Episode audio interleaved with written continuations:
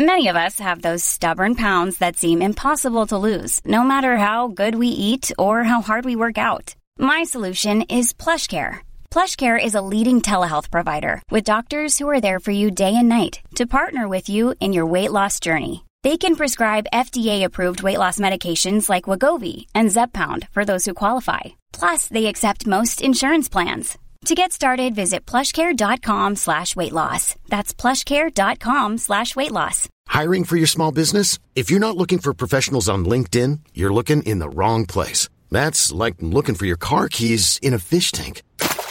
LinkedIn helps you hire professionals you can't find anywhere else, even those who aren't actively searching for a new job but might be open to the perfect role. In a given month, over 70% of LinkedIn users don't even visit other leading job sites. So start looking in the right place. With LinkedIn, you can hire professionals like a professional. Post your free job on linkedin.com slash achieve today.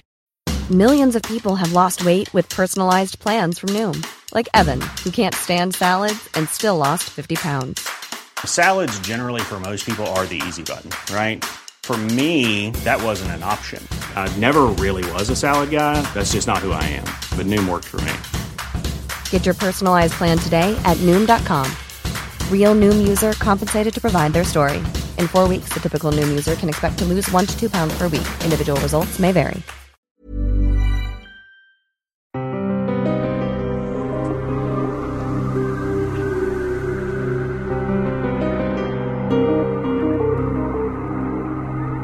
Larry Thomas bought a cuckoo clock for his wife without knowing the price he would have to pay. Beyond the Door by Philip K. Dick. That's next on the Lost Sci Fi Podcast, with at least one lost vintage sci fi short story in every episode. We continue to experience incredible growth with new listeners every week, and to say thank you Every audiobook on lostscifi.com is on sale. Listen to this 1950 science fiction audiobooks 1, 2, 3, and 4. That's 89 stories and more than 48 hours is only $14.97 when you use the promo code SALE. That's more than 48 hours for only $14.97. Don't forget to use the promo code SALE, lowercase letters only, and you will save on everything on lostscifi.com. We discovered a review on the podcast player Castbox from Jonathan Russell. This show is great. If you like sci fi, you need to give this a listen.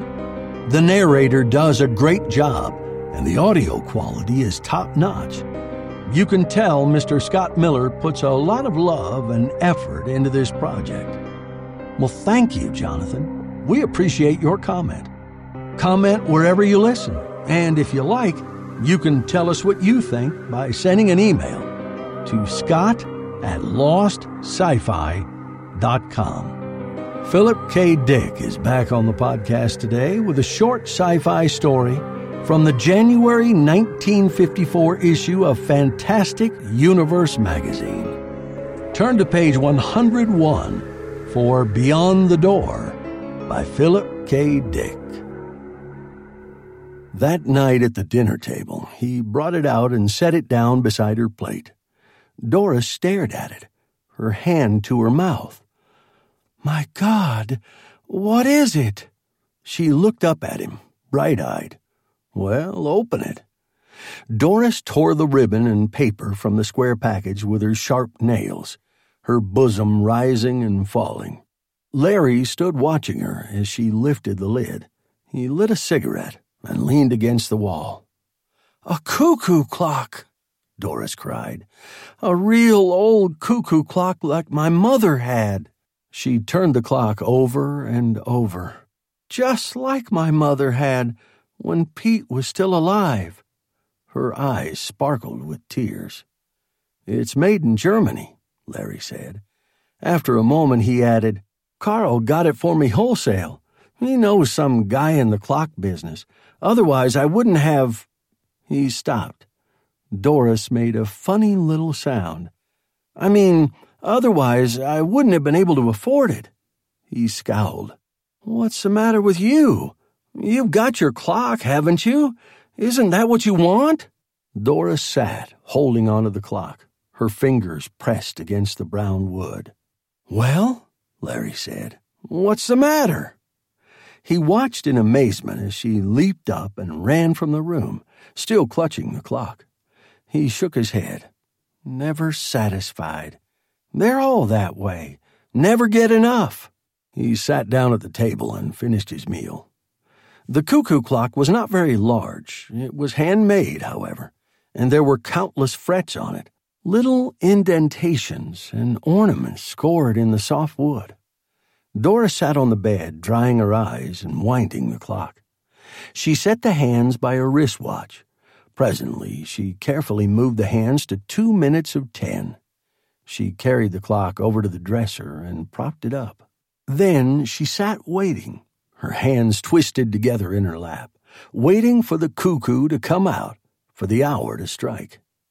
As she sat, she thought about Larry and what he had said, and what she had said, too, for that matter. Not that she could be blamed for any of it. After all, she couldn't keep listening to him forever without defending herself. You had to blow your own trumpet in the world. She touched her handkerchief to her eyes suddenly. Why did he have to say that? About getting it wholesale? Why did he have to spoil it all?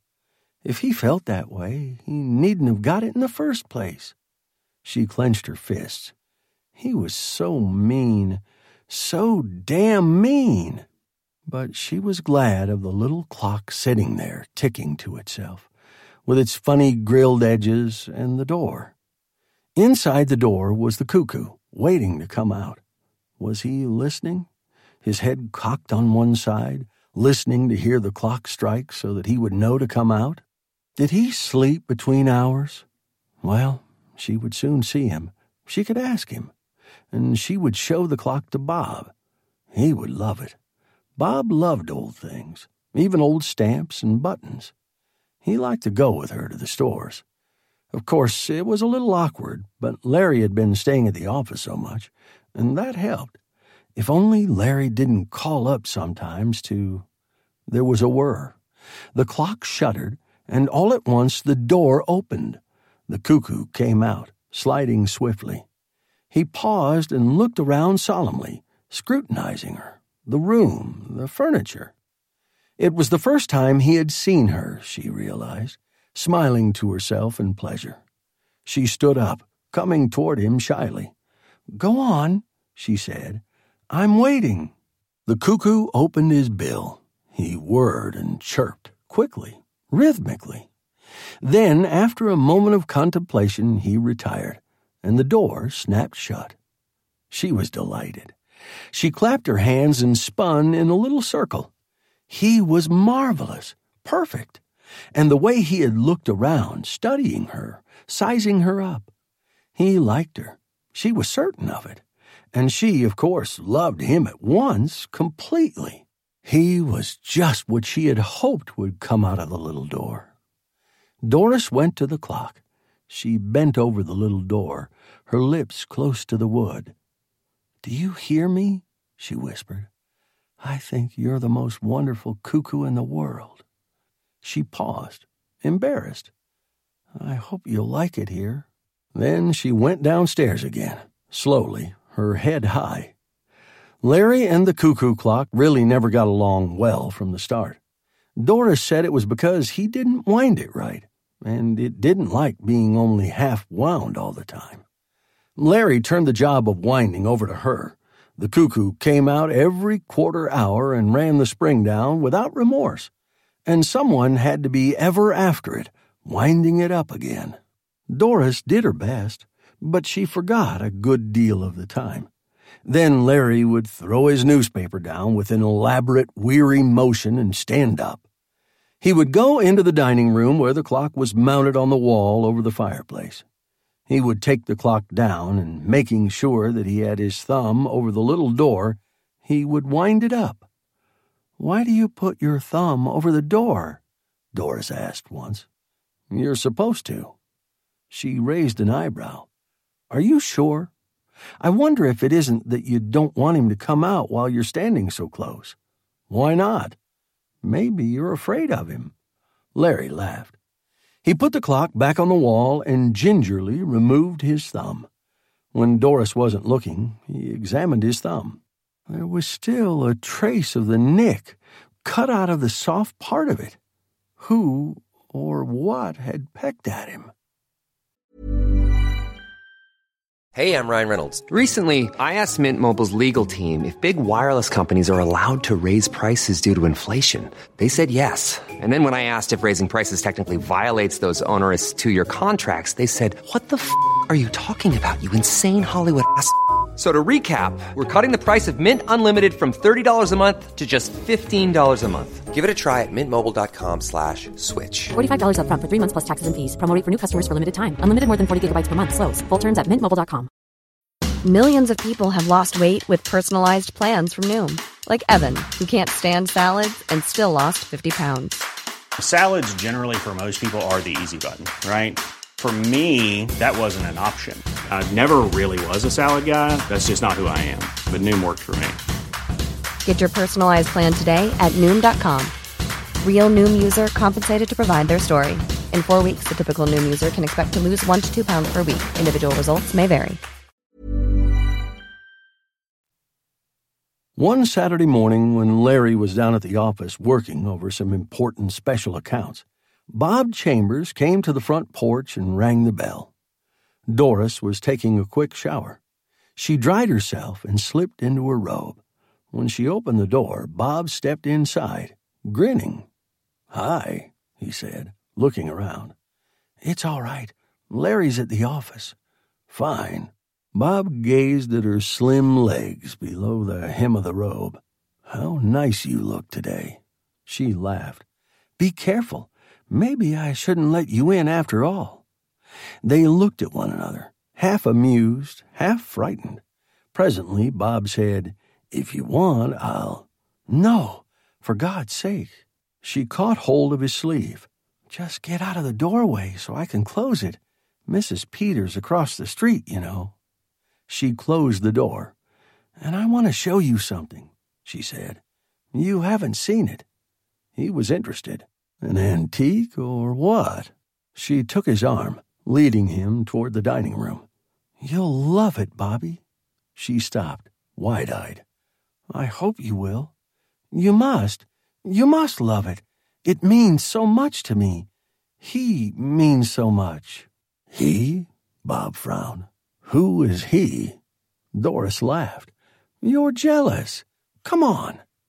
A moment later, they stood before the clock, looking up at it. He'll come out in a few minutes. Wait until you see him. I know you two will get along just fine. What does Larry think of him? They don't like each other. Sometimes when Larry's here, he won't come out. Larry gets mad if he doesn't come out on time. He says, Says what? Doris looked down. He always says he's been robbed, even if he did get it wholesale. She brightened. But I know he won't come out because he doesn't like Larry. When I'm here alone, he comes right out for me every fifteen minutes, even though he really only has to come out on the hour. She gazed up at the clock. He comes out for me because he wants to. We talk.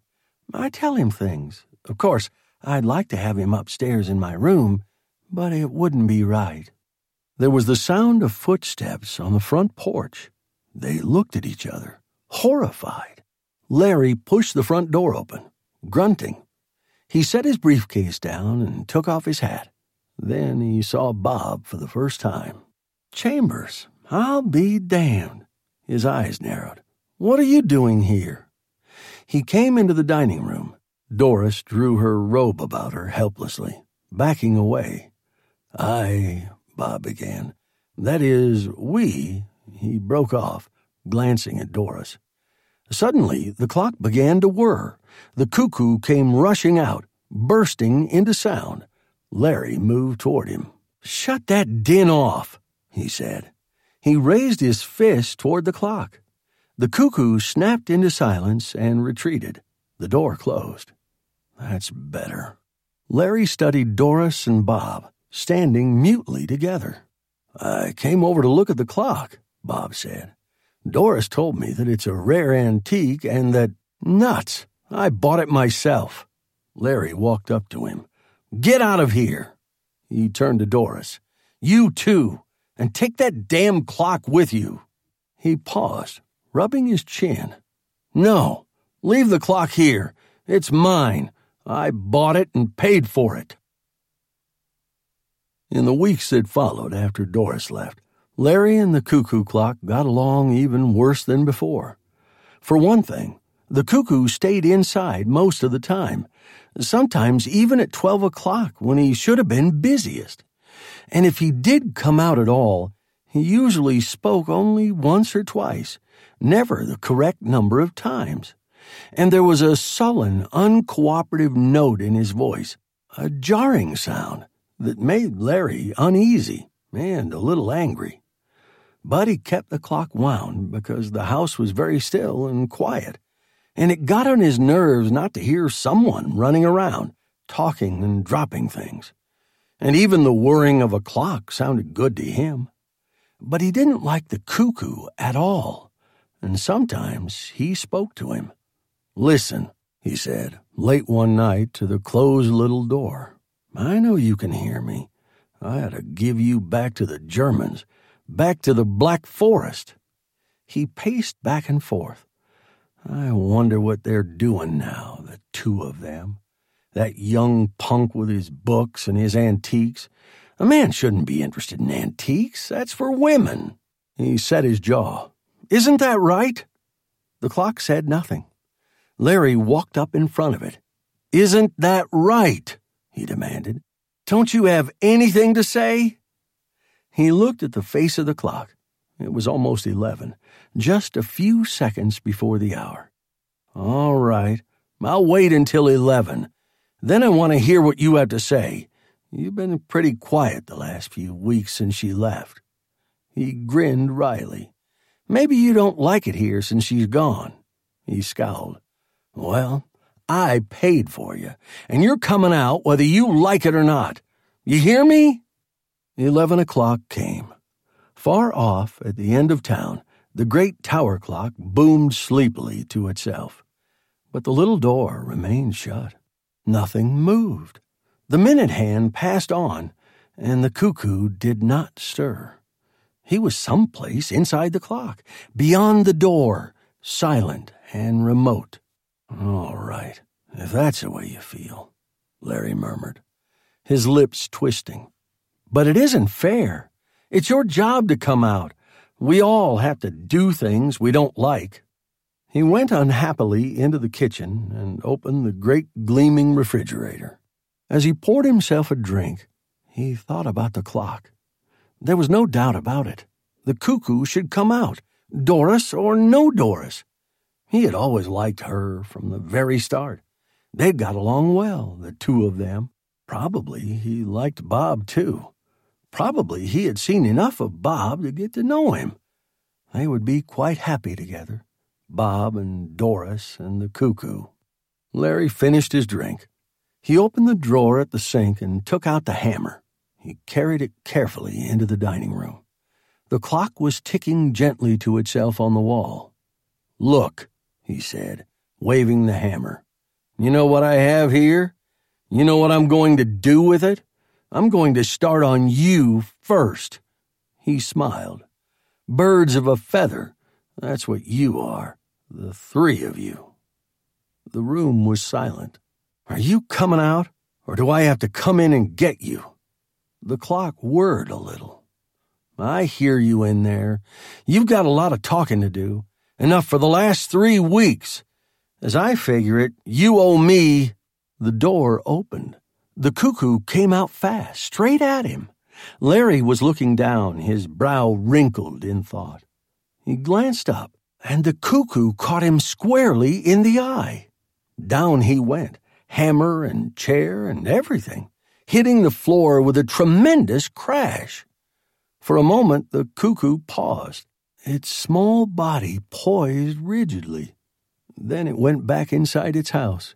The door snapped tight shut after it. The man lay on the floor, stretched out grotesquely, his head bent over to one side. Nothing moved or stirred. The room was completely silent, except, of course, for the ticking of the clock. I see, Doris said, her face tight. Bob put his arm around her, steadying her. Doctor, Bob said, can I ask you something? Of course, the doctor said. Is it very easy to break your neck falling from so low a chair? It wasn't very far to fall. I wonder if it might not have been an accident. Is there any chance it might have been suicide? The doctor rubbed his jaw. I never heard of anyone committing suicide that way. It was an accident. I'm positive. I didn't mean suicide, Bob murmured under his breath, looking up at the clock on the wall. I meant something else. But no one heard him. In two days on the Lost Sci Fi podcast, the atomic bomb meant, to most people, the end. To Henry Bemis, it meant something far different a thing to appreciate and enjoy. Time Enough at Last by Lynn Venable in two days on the Lost Sci Fi Podcast. When you make decisions for your company, you look for the no brainers. And if you have a lot of mailing to do, stamps.com is the ultimate no brainer. It streamlines your processes to make your business more efficient, which makes you less busy. Mail checks, invoices, legal documents, and everything you need to keep your business running with Stamps.com. Seamlessly connect with every major marketplace and shopping cart. Schedule package pickups and see your cheapest and fastest shipping options from different carriers. With rates up to 89% off USPS and UPS rates. And with the Stamps.com mobile app you can take care of mailing and shipping wherever you are. Make the same no-brainer decision as over 1 million other businesses with stamps.com. Sign up with code program for a 4-week trial plus free postage and a free digital scale. No long-term commitments or contracts. That's stamps.com. Code program.